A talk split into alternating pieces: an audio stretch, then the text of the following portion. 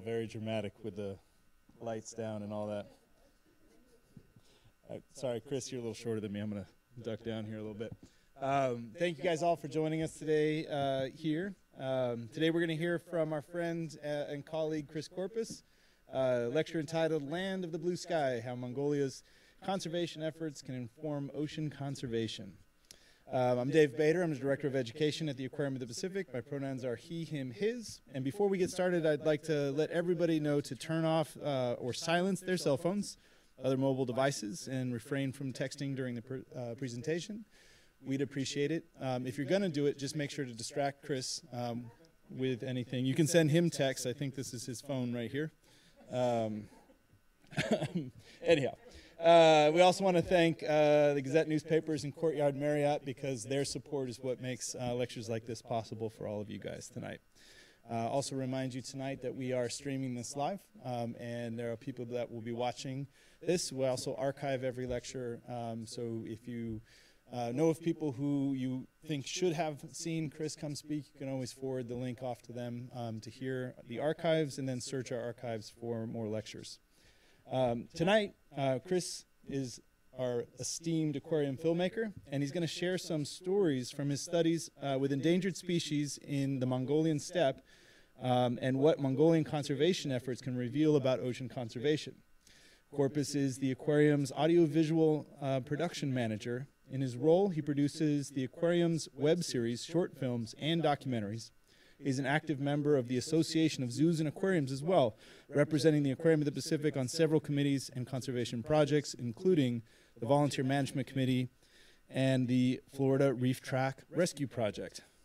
Korpis is a graduate student in biology at Miami University with a focus on conservation biology. His studies focus on perceptions of conservation and how storytellers can better communicate about conservation work. It is my pleasure to welcome Chris Korpis.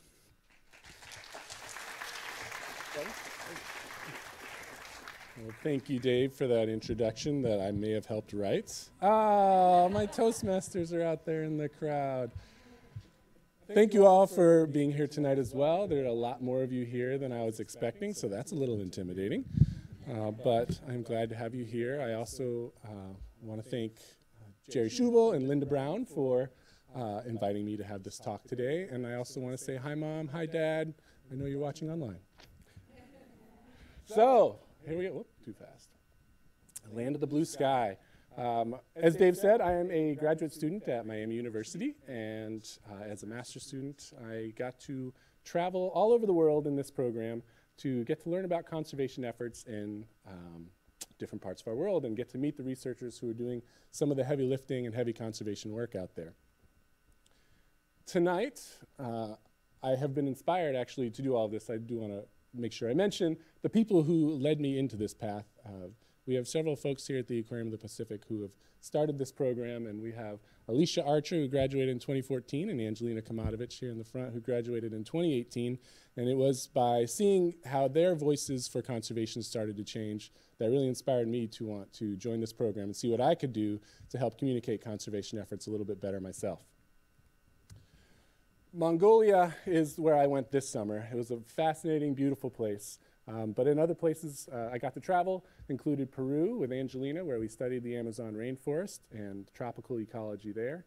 And then we, uh, or I went to Belize and another trip and got to study coral uh, restoration and uh, manatee research, which was really exciting to learn about. But in Mongolia, Mongolia is an interesting place because it is an ecosystem, or it's full of ecosystems that are extreme ecosystems. And when you have extreme ecosystems, small changes in those ecosystems have big rippling impacts.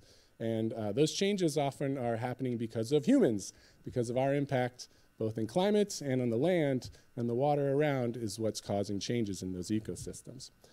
We studied a whole lot of animals out there, and I wish I could talk about all of them, but this would keep you here probably all night. And so instead, I chose a couple that I wanted to share with you. Uh, these two, the Pallas cat, or the Manul, there on the, on the right, and the Taki, or the Przewalski's horse, here on the left. Uh, I chose these two because they really help uh, focus um, your attention on the type of impacts that humans are having in those environments, both positively and negatively. Uh, and it's important to recognize both of those things, I think. But to really understand those two species, and really all the species that are being affected in Mongolia, you have to know a little bit more about the culture and the history uh, of their country. And so I'll give you a little glimpse of that. Some of you in the room might not know exactly where Mongolia is. No shame in that game because uh, several of my friends did not know that either until I showed them this on the map. So uh, let's take a look. There we go. So Mongolia is a landlocked country. It is uh, in northern Asia. You can see it up there towards the top. Uh, it has two borders, one with Russia in the north, and on the west, south, and east, you've got China surrounding it, which also makes it uh, a very important country on the international um, economy and on the international scale because uh, it's a country that is full of resources, of natural resources, and as its uh, government has changed and its economy has changed, it's uh, rapidly growing and becoming an important part of the Asian economy, and, and soon will be affecting our economy over here in the United States as well. So I believe that you'll hear more and more about Mongolia in the future. It's good to start learning about it now. If we zoom in a little bit closer, uh, you can see more of this country. It's about the size of Alaska, and uh, its population is not huge. It's about 3 million people who live there. But the thing that was really surprising to me is that half of the population lives in one city. Uh, this city, Ulaanbaatar, right here, is where 1.5 million people live, um, which isn't a huge number to those of us here in Los Angeles because we have several more million than that. But for this country to have half their population in one city is a big deal. So if half the people are there, where's everybody else? There are lots of little small towns all around where people are doing various types of work, but the majority of the people outside of the city are herders. They are part of a nomadic herding community that lives spread out across the country and, and travel and move around quite a bit. And we'll talk a little bit more about them in a moment. The country itself, let's take a, another look at it so you can see kind of what the landscape is like. And you see a lot of brown there. Um, when I was talking about extreme ecosystems, one of those is the desert. This uh, country the Gobi Desert, which is uh, in China, stretches up into Mongolia as well, and it's one of the largest deserts in the world, and it is growing uh, at a rapid pace right now as desertification is happening in Mongolia. Up towards the north, there are lots of mountains, and that's where the Rocky Steppe ecosystem is. And kind of in between the Rocky Steppe and the desert are lots of grassland. And that's what I originally pictured the grassland steppe of Mongolia when I learned I was getting to go there. I pictured, you know, kind of like the Wild West, waving, grass, horses running through it, uh, really picturesque scene. But what I ended up discovering when I first got there was this. This was what our campsite looked like for the first part of our travels in Mongolia. Um, it could look like this, and it used to look like that, but in its current state, it looked like this. And that was mainly due to overgrazing. Overgrazing is the biggest problem facing Mongolia right now. It's affecting their economy and it's affecting their ecosystems. Um, it looks like Mars. And the only reason I know it's not is because down here is lots of poop from sheep, goat, and, uh, and cattle that travel through the area. Overgrazing is a big problem, like I said, and it's happening because of these guys. Uh, one example here are the goats and sheep that many of the herders have um, started using uh, for food, for finances, and just for their culture living on the steppe. Uh, other species that are being herded include horses, cattle, camels, yak, um, but mostly sheep and goats. That's the big one that we see out there. And uh, that's kind of an important thing to recognize because sheep and goats tend to eat grass different than other animals do. They eat it all the way down to the roots of the plant, and that means that the grass can't grow back. And that's when you start to see that desert starting to form because the grass is losing its footing uh, and can't continue to grow. Why are there so many goats, you ask? Well, uh, one of the main exports out of Mongolia is cashmere, which come from goats like these. Uh, one third of the world's cashmere comes out of Mongolia, and that means probably most of the scarves or uh, shirts or things that you might have made out of cashmere probably came from cashmere here in Mongolia. This country didn't always have so many herds going across it and uh, overgrazing. It used to be a very different uh, economy there. The country was a communist country for uh, most of the 1900s, and it really wasn't until the late 1980s that it started to shift, and in 1990 it became a democratic country. Um, when it became a, I'll show you, here's a little video of what it looks like a couple days after some goats and sheep have gone through and grazed through um, what was previously a very tall grassland. You can see, kind of hard to see over here, but there are some patches of grass that are a little bit taller, but the majority of grass that you're seeing down here is only about an inch tall, maybe less. So the Mongolian economy, or the government, I should say, was a communist government for a long, long time, which meant that the government owned everything, which included all of the livestock that they had. Um, the herders were allowed to work the livestock, but they did not actually own it. So, because of that regulation, they kept the population of livestock down to about the sustainable amount that the land could hold, which is about 25 million head of livestock, 25 million individuals. After the government changed and restrictions were lifted, uh, people started making more money off of those herds. They were doing the cashmere, they were selling meat, they were selling milk, and because of that, they started to increase the sizes of their herds, doubling and tripling the sizes of the herds, uh, up to the point that there are now about 66 million uh, head of livestock in the country, which is double, almost triple what the land can actually hold. And that's why we start to see overgrazing like this as they go through just mowing down uh, the ecosystem, which then, of course, affects so many different animals, some of which we'll talk about tonight. Uh, another problem with overgrazing and the desertification that's happening is it doesn't just affect summertime, it affects winter as well. Um, as climate is changing, and it is changing drastically in Mongolia, uh, they are experiencing temperature increase there at twice what the rest of the world is experiencing. So uh, they're experiencing warmer summers, dramatically, and they're also experiencing much more dramatically cold and harsh winters. Um, they have these huge winter storms that you could, I would compare it to like a hurricane and a polar vortex all coming together as one and traveling across the country. You saw that devastation in uh, the Bahamas from Hurricane Dorian recently. Imagine that on land at a great scale in the wintertime, and that's what's happening here. Uh, they'll have when there's overgrazing, there's not enough grass to grow that is still there in the wintertime for the herds to eat in the winter. So the herds then um, aren't, they don't have enough fat in their bodies to be able to survive in that cold. And when it gets down to negative 40 Fahrenheit, they can freeze where they stand sometimes. And uh, when these zuds happen, when these extreme winter storms happen, uh, it devastates not only the herders because that's their livelihood, but it then extends on out through the whole economy and can really wreck the economy of the entire nation. Uh, because it's happening on such a grand scale, I wanted to show you this uh, graph from NPR. Uh, in 1999 through uh, the winter of 2002, there were three different ZUDs that happened, almost all in a row uh, for each winter. And in that time period, 11.2 million livestock were lost, freezing and starving in that wintertime. Um, the herders tried to recover from that. They bought more animals. They tried to plan ahead for the next big winter storm. It didn't happen for a couple of years. People got more relaxed, and then a major one happened again in 2010 where 10.3 million head of livestock all froze or starved inside that storm. Uh, again, devastating the livelihood of people out there and devastating the economy, and all a part of the climate change that they are experiencing there. It's changing the way that they handle things there. Now, instead of just sort of tending to the animals season by season, they're having to prepare really heavily in spring and summer and fall to be prepared for these harsh winters that are coming along. Um, and these harsh winters don't just affect the herders, but it's also affecting the wildlife that's out there as well.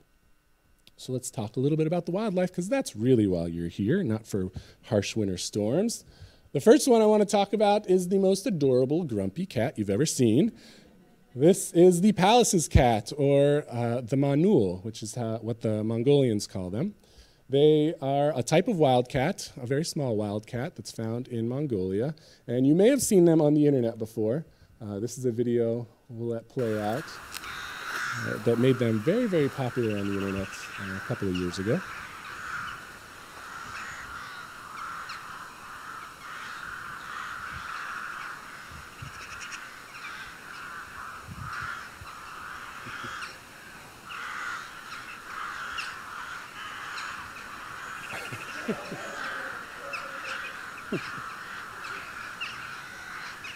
very inquisitive, as you can see. Uh, okay, duck down. I'm going to keep talking. So Pallas cats are uh, a really interesting species because they're. Um, thank you. I'll show you another video actually as I tell you a little bit of the life history of the Pallas cat. Uh, these are some kittens that the researcher Muntsag Irbas uh, recorded uh, in 2016, uh, one of the litters of kittens that were found there. But I wanted to give you a couple of facts about Pallas cats. So they live in those cold, arid uh, ecosystems along the rocky steppe. Um, you can see they're kind of that grayish brownish color, so they blend in really well with the rocky areas there. They have the longest and densest fur of any cat in the world, which means they were heavily hunted for a long time. Uh, at one point, about 50,000 a year were being caught for the fur trade. Uh, that became illegal, and now they are a protected species from hunting, uh, but there's still only about 15,000 of them left in the world, which puts them on the endangered species list as near threatened, but um, there is research happening right now to try and determine if they're actually more threatened than that, uh, and if more efforts need to be done to help protect them. They uh, are an ambush hunter. You can see they don't really run very well. they kind of scoot along the ground. They stay low to the ground to uh, surprise their prey. Most of their prey are rodents. They are a big um, part of controlling the rodent population in Mongolia.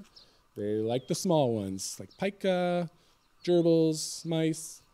Um, they also eat small birds from time to time, but those are the, the rodents are the main thing that they go after. Um, I mentioned that they are uh, a dwindling species, that their numbers are continuing to drop right now. One of the good things to hear about uh, what we're trying to do for them is that the Association of Zoos and Aquariums has a species survival plan for these guys, which means uh, there's an effort, a joint effort among several zoos to make sure that we have breeding populations of these guys that are healthy, that we could use to um, do reintroduction uh, programs for them if we needed to, and also just to make sure that we don't lose them entirely. They're very, very cute. There are three males and two females in that one right there, in case you're interested in that. But this is what it looks like.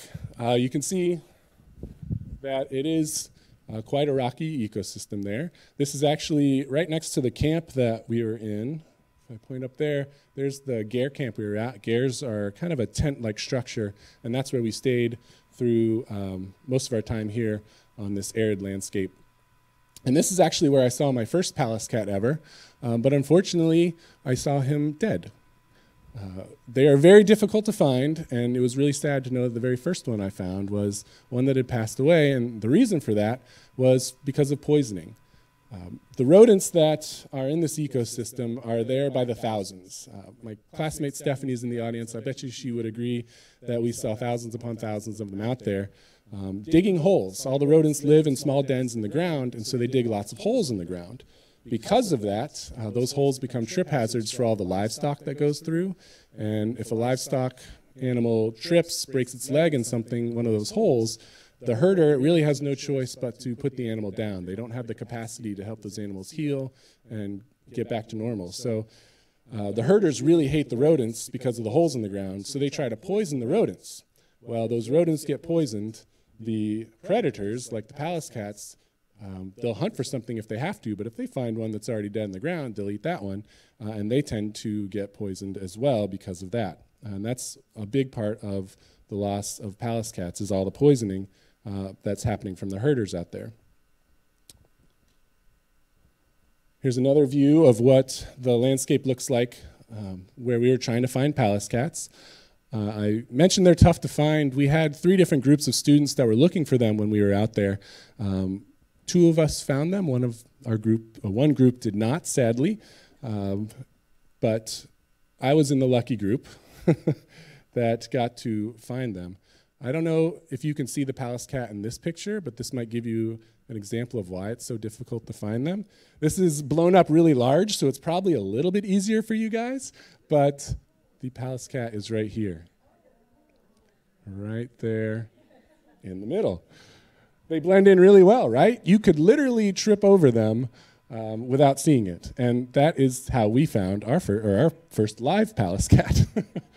uh, this is a female. She was in a small den. Um, one of my classmates had been walking through and then heard a hiss to her left, looked down, and saw a Pallas cat in the den. So we came over, got some pictures, uh, tried to see what we could uh, from her, but didn't want to bother her too much. You can see that she wasn't too affected by us uh, sitting there.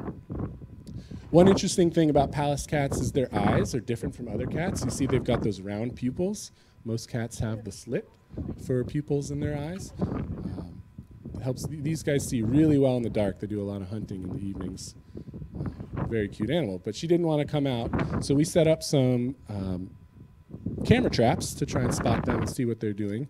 And here is a couple of videos of what we saw after we left. So there is the female right here, and she had two kittens with her, which was really exciting to see. Uh, you'll see them bounce through. There's one of them, and there's another one running around somewhere. Let's skip to the next video. Uh, another little factoid about them is if you look at their ears, they're a little bit lower set and a little off to the side. It gives their head a little more of a rounded shape, which helps them blend in with the rocks and look more like the rockwork around them. Uh, it also helps give them that grumpy look on their face. I think, yeah, there's one. feel like the other one comes out and attacks him in a second.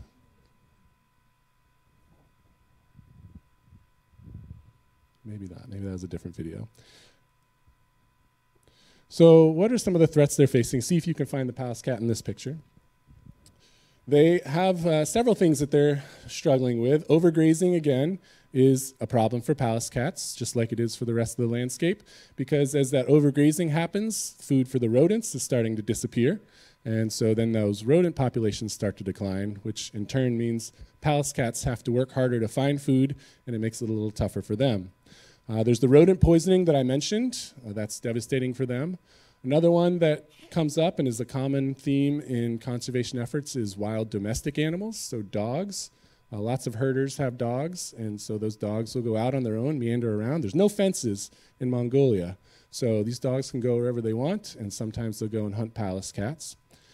And then habitat fragmentation, another very common theme in conservation.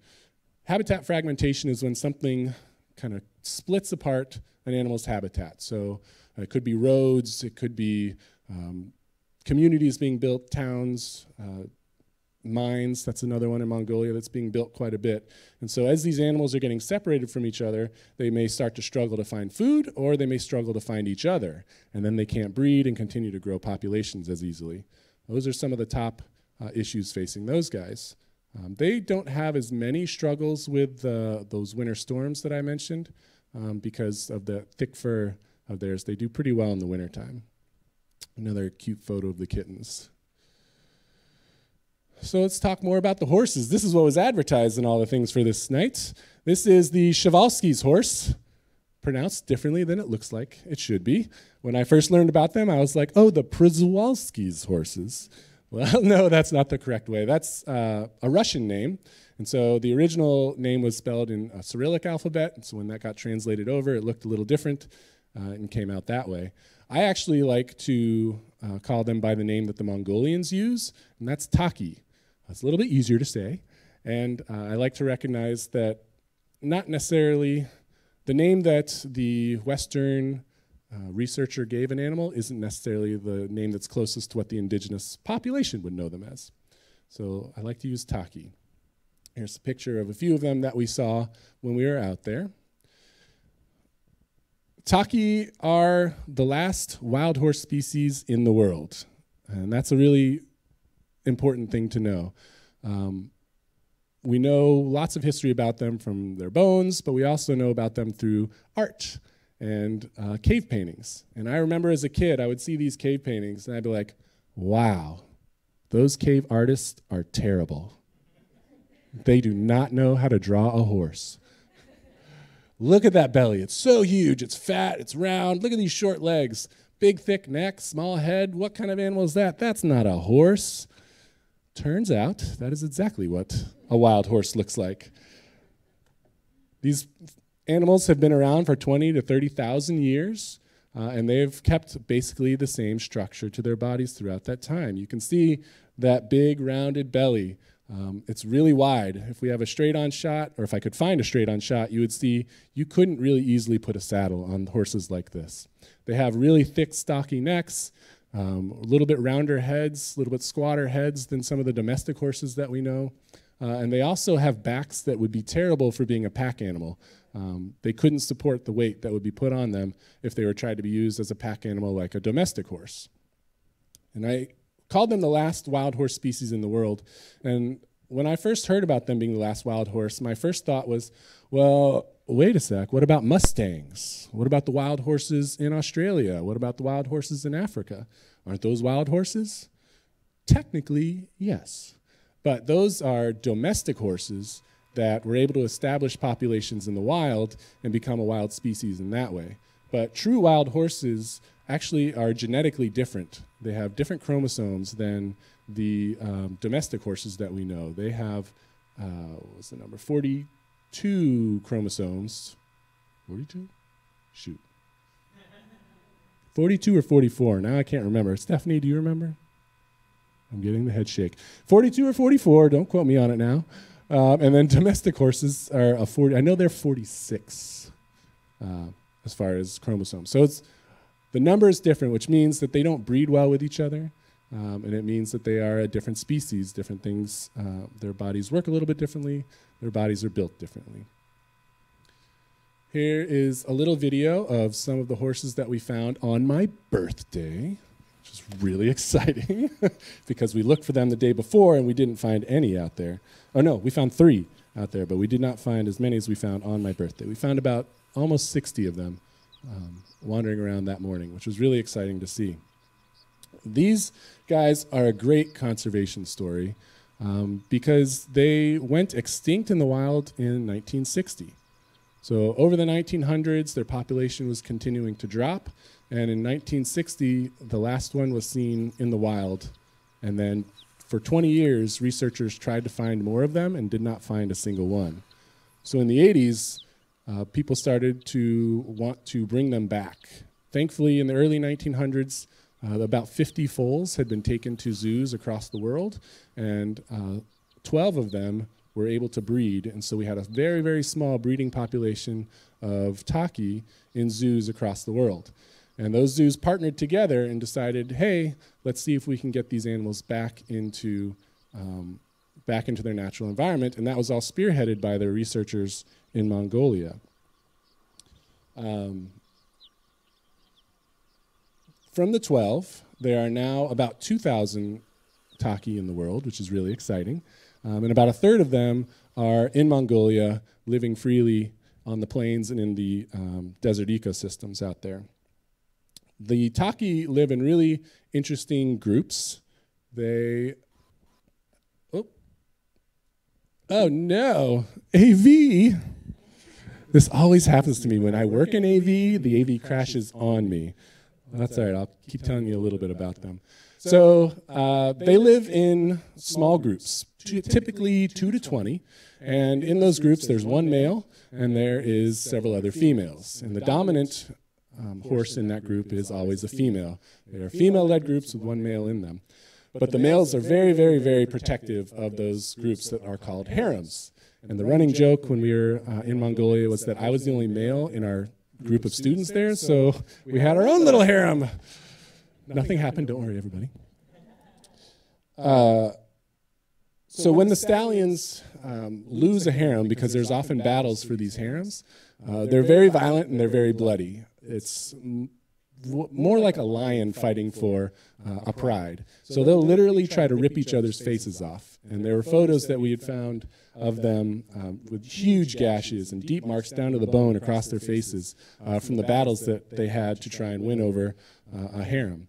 And if a stallion loses a harem, they don't just give up. They'll continue coming back over and over and over to try and get that harem back uh, until they maybe get too old or too injured to be able to continue fighting. At that point, they might go off into what's called a bachelor group, which is sometimes about three, maybe five males uh, in a group that are traveling um, through the park. So the, see if it plays this time. There we go. So the reintroduction project started in 1991, the year after they became a democratic country, which helped support them getting to do this. The local community there was very supportive of this. The Taki were uh, a part of their mythology. It was a part of their culture, the horse culture there. Uh, Mongolians have always been known as the people who rode across the steppe on their horses, and they battled from their horses, and they lived from their horses. That was a big part of their lifestyle. So they were able to build enough support in um, this one section of Mongolia where they were able to build a national park.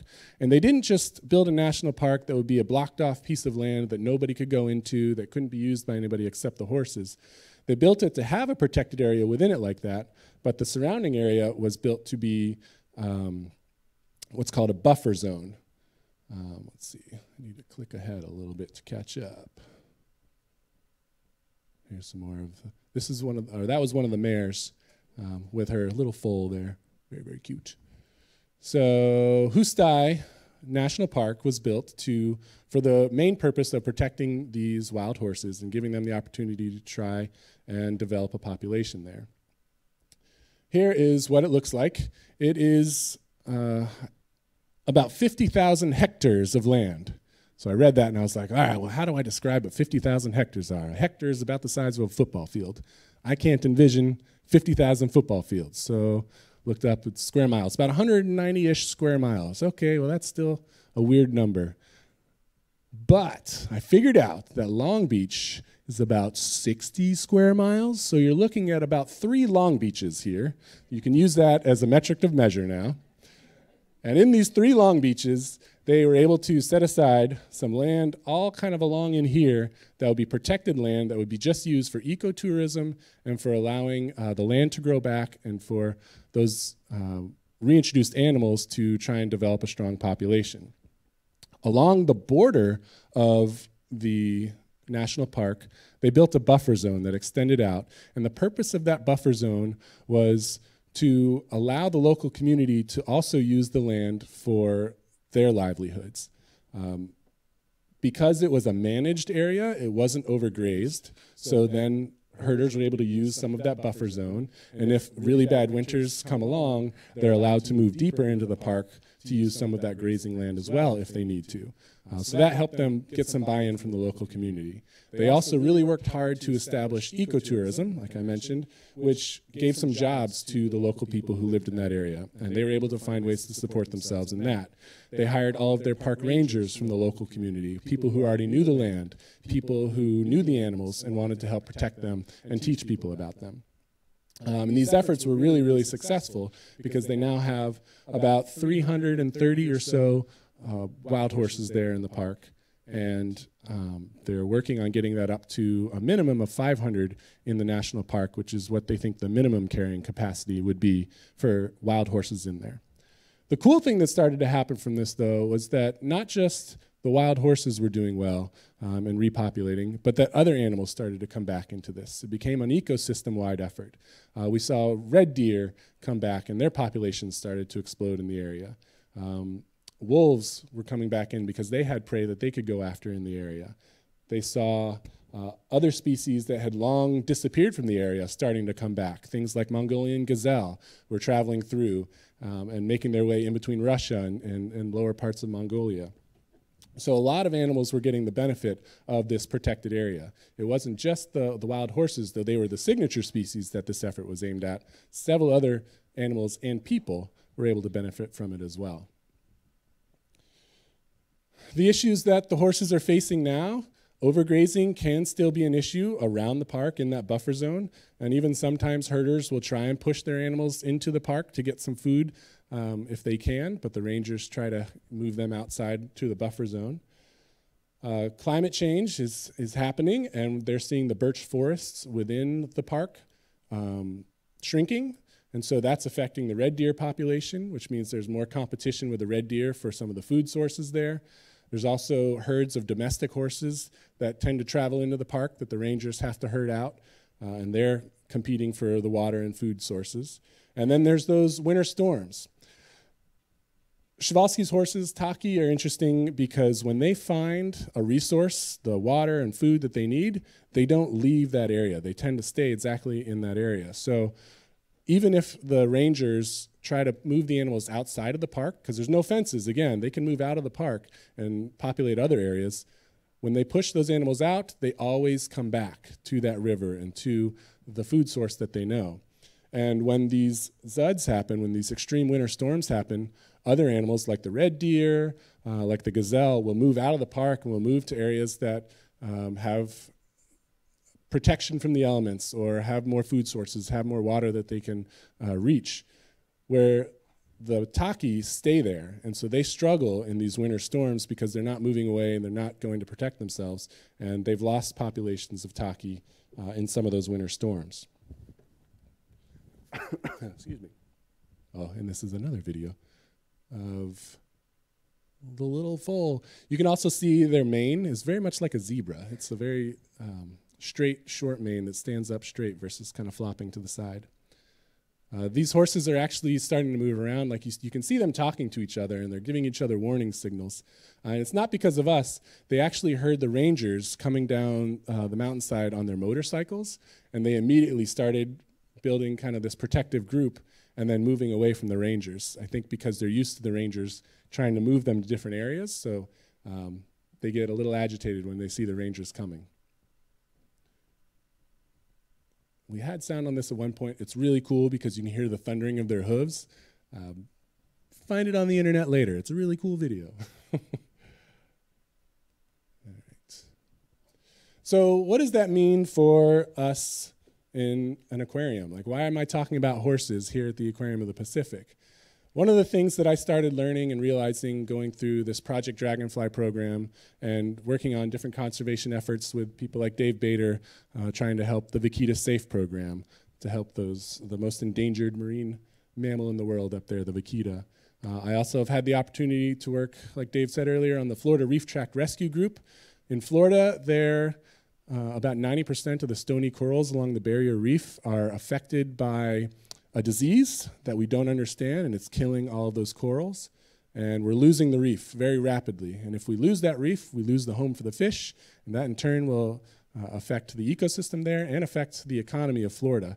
And so the Association of Zoos and Aquariums has built this Florida Reef Tract Rescue Group. It's a very weird name. Florida Reef Tract Rescue Group to try and come up with a plan to uh, save that reef and try to rescue some of those corals, establish them in zoos and aquariums, and hopefully figure out the disease and then repopulate the reef with the healthy corals that we take out. So, what can we learn about all of this and what have I learned working in groups like this? Is that conservation efforts across the globe are kind of the same. Everywhere you go, um, when you're trying to work on a conservation effort, you're seeing the same things popping up or very similar issues popping up.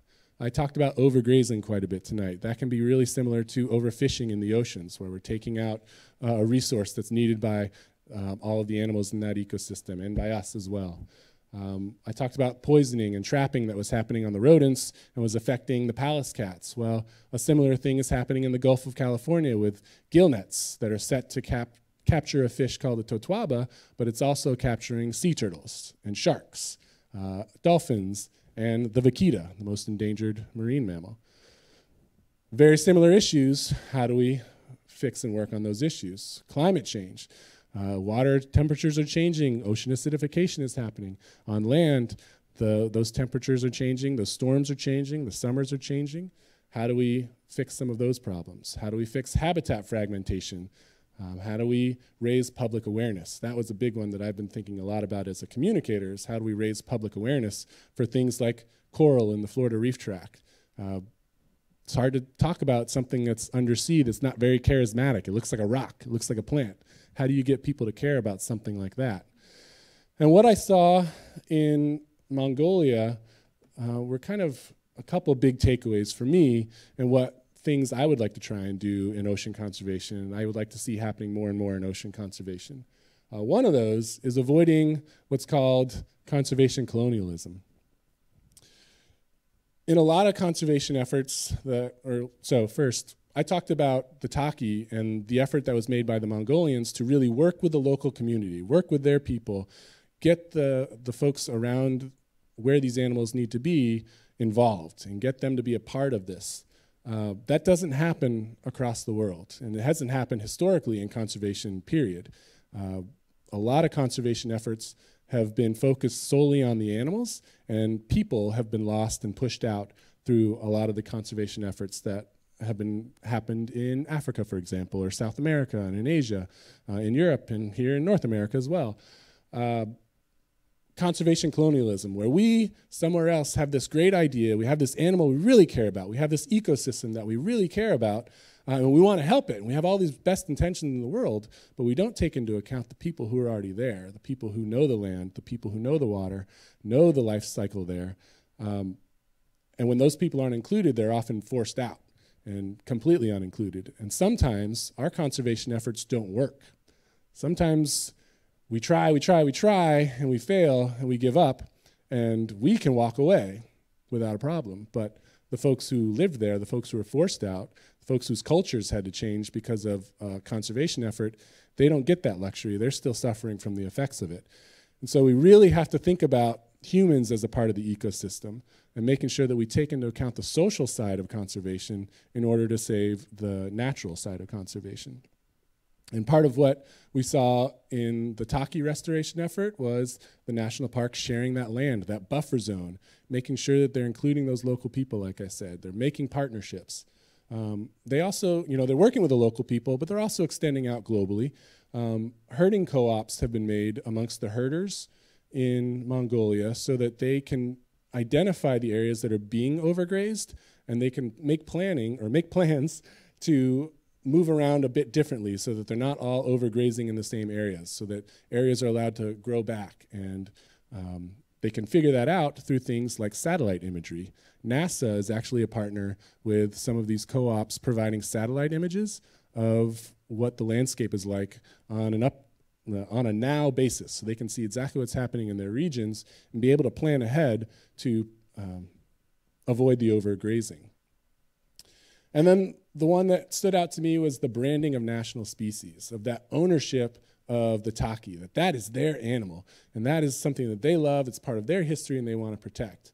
Um, they're working on that with the Pallas cat as well, but you remember how hard they are to find? A lot of herders don't believe they exist. They say, oh, well, we've never seen one. I'm just going to keep using poison. I'm not worried about it. It's not hurting anything. I don't see it. So they're having to figure out how can they brand the Pallas cat as a Mongolian um, species as well. And I think about this in terms of for Mexico with the vaquita, and for us in the United States with the Florida Reef. That's our reef. It's a big Great Barrier Reef. Um, and it protects Florida. It protects part of the Gulf of Mexico there. And it's something that we should be proud of that we have an ecosystem like that and that we want to protect too. So, how can we brand something like that as our United States reef? Interesting ideas that I hope we can take away and utilize in conservation efforts. There's so much to talk about with Mongolia and the efforts that they do there. Um, I mentioned two endangered species, but we worked with at least uh, six to 12 different endangered species that we learned about while we were there. Um, I highly recommend, if you're interested in learning more about Mongolia, to check out NPR. They've done a lot of incredible research and storytelling recently. Uh, you go to npr.org slash Mongolia, and you can hear some amazing radio stories and see a lot of beautiful images of Ulaanbaatar and the countryside there. And then Project Dragonfly, of course, is a wonderful program, projectdragonfly.org. And then there's all my contact info on the side, too, if you want to ask me any questions. Um, it's a big deal to be involved in conservation, and it takes a lot of people to do it, uh, and it takes a lot of heart to do it. And sometimes people outside of the group that's in this room might not realize it, um, but getting to be a storyteller and getting the opportunity to talk to people like you, and hopefully all band together to talk about conservation and what we can do to protect species and save animals from extinction is a big deal, and I hope we can do it together. Thank you.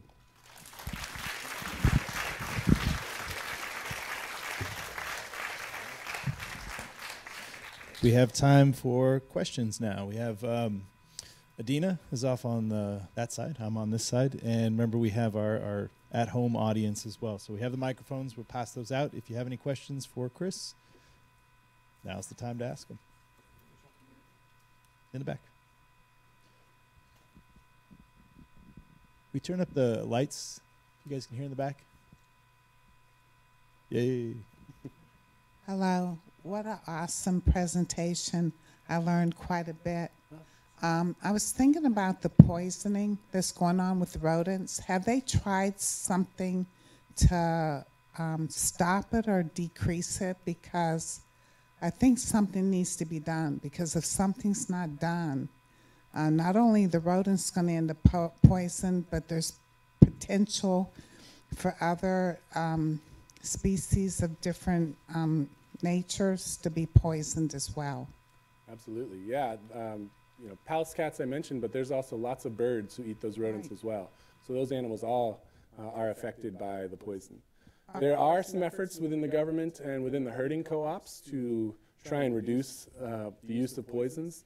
They're still trying to convince people that it's worthwhile. That's the hardest part. Um,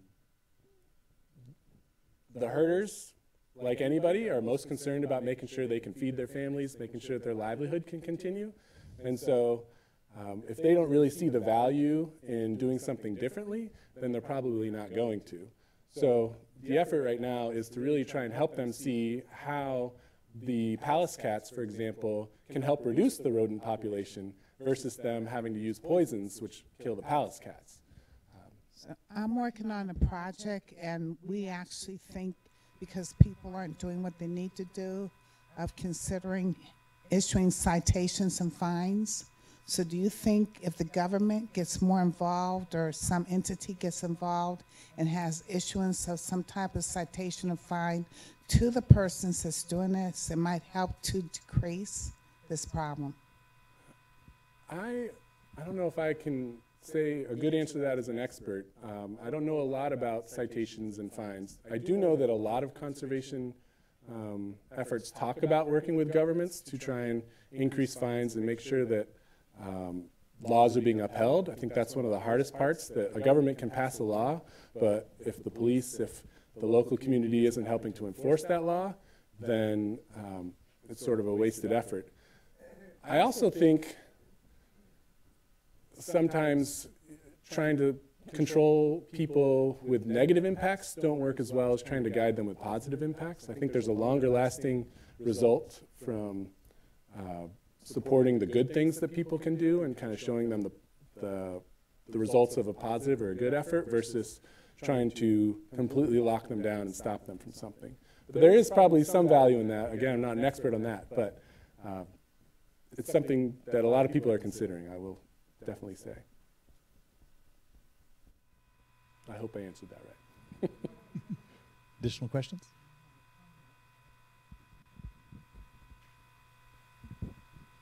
When you were talking about the sort of revival of the Taki population coming from populations from zoos, Mhm. for, you said it was in like the like in the early 1900s that they Yeah, so the horses were collected in like the early to mid 1900s um, without the idea that they were protecting a species. that that's what I was going to ask was it like part of an early equivalent of like an SSP or was it just sort of coincidental that they had a successful population that they were able to reintroduce? I think it was mostly coincidental. So they were trying to build a menagerie at different zoos and finding animals.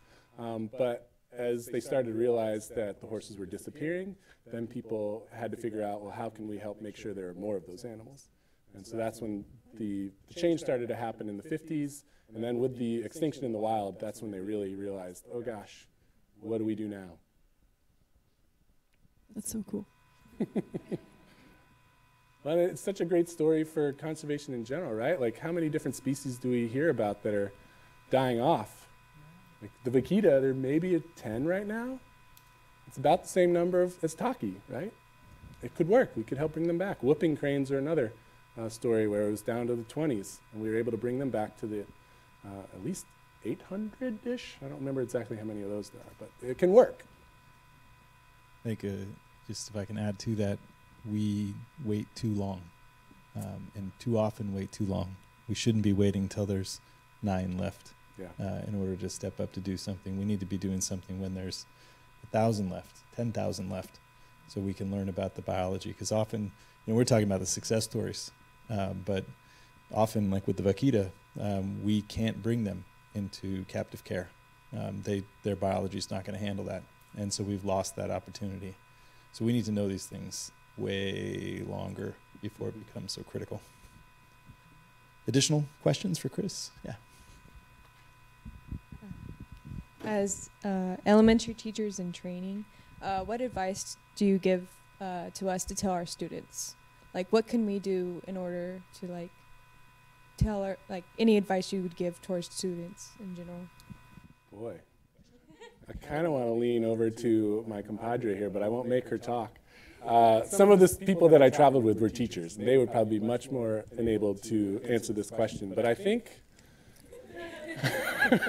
we'll see. We'll see if she says anything. It's okay if she doesn't.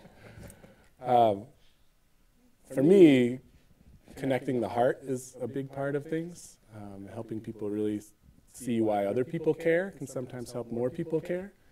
Um, but maybe Stephanie could add to that.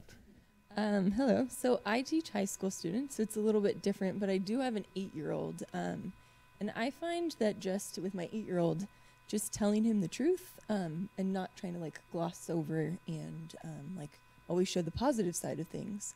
Um, so we're actually reading. My son and I are reading a book right now about all these like really good, um, great conservation stories. And so then he'll ask questions, and I just try to tell him the truth, like. Um, one of them was about the red wolf, and he's like, "Well, why did it disappear?" And so we talked about, you know, the persecution against wolves in general because of, you know, they're deemed the bad species, and you know, um, hunting them and things like that. So I think just, you know, being honest with your students, whatever age.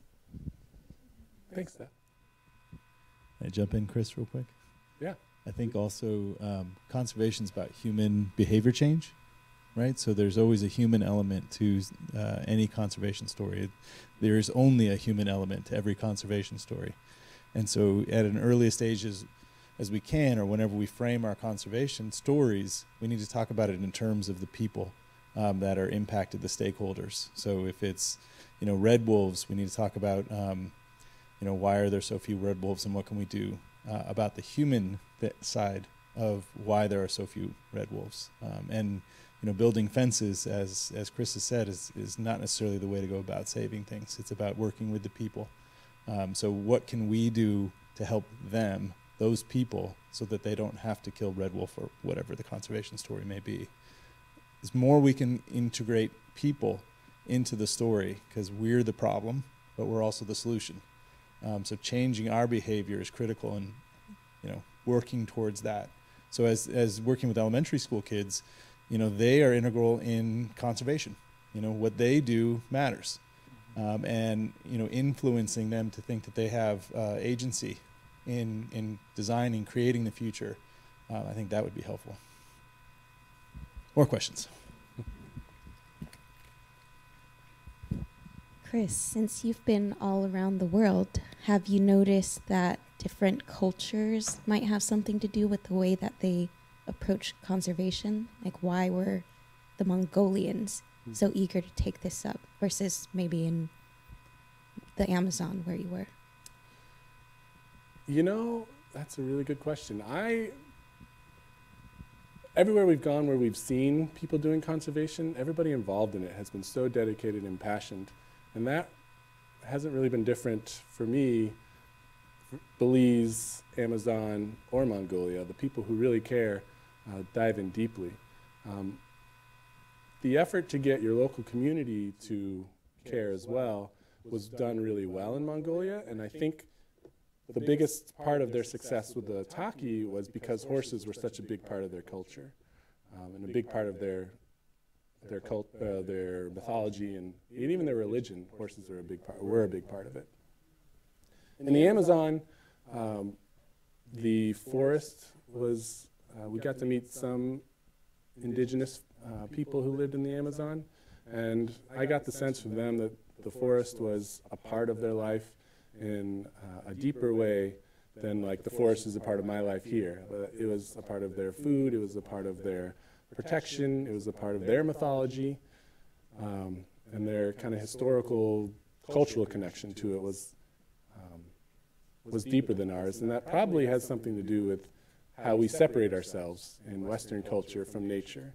We often look at nature as beautiful because people aren't in it, and um, in some of those places, like the Amazon, they look as nature is beautiful and it's a part of them. Uh, so I think that viewpoint really helps get people excited to help protect something and to care about something.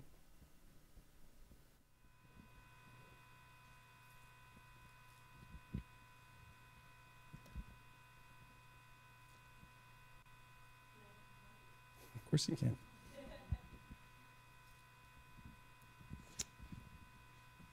I also was a high school teacher.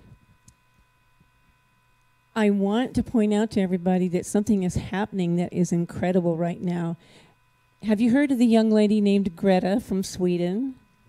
All right, who sailed across the ocean, and her mission is to tell everybody about the importance of climate change and making everyone possible to be a stakeholder in it, to try and improve things. And I think this is the important point right here. Allow the kids the chance to discover and explore and use their ideas. We don't want to restrict them to video games. We want them to be thinking outside of the box. And if we can do that, we are going to have a lot more success. Oh, yeah, you can hear Greta on YouTube. Lots of different talks, and especially in front of Congress, was very interesting because she was joined by several other individuals who were of the age base from about 15 to 25. So we've got the young people who are being articulate and who are motivated and are succeeding in motivating others.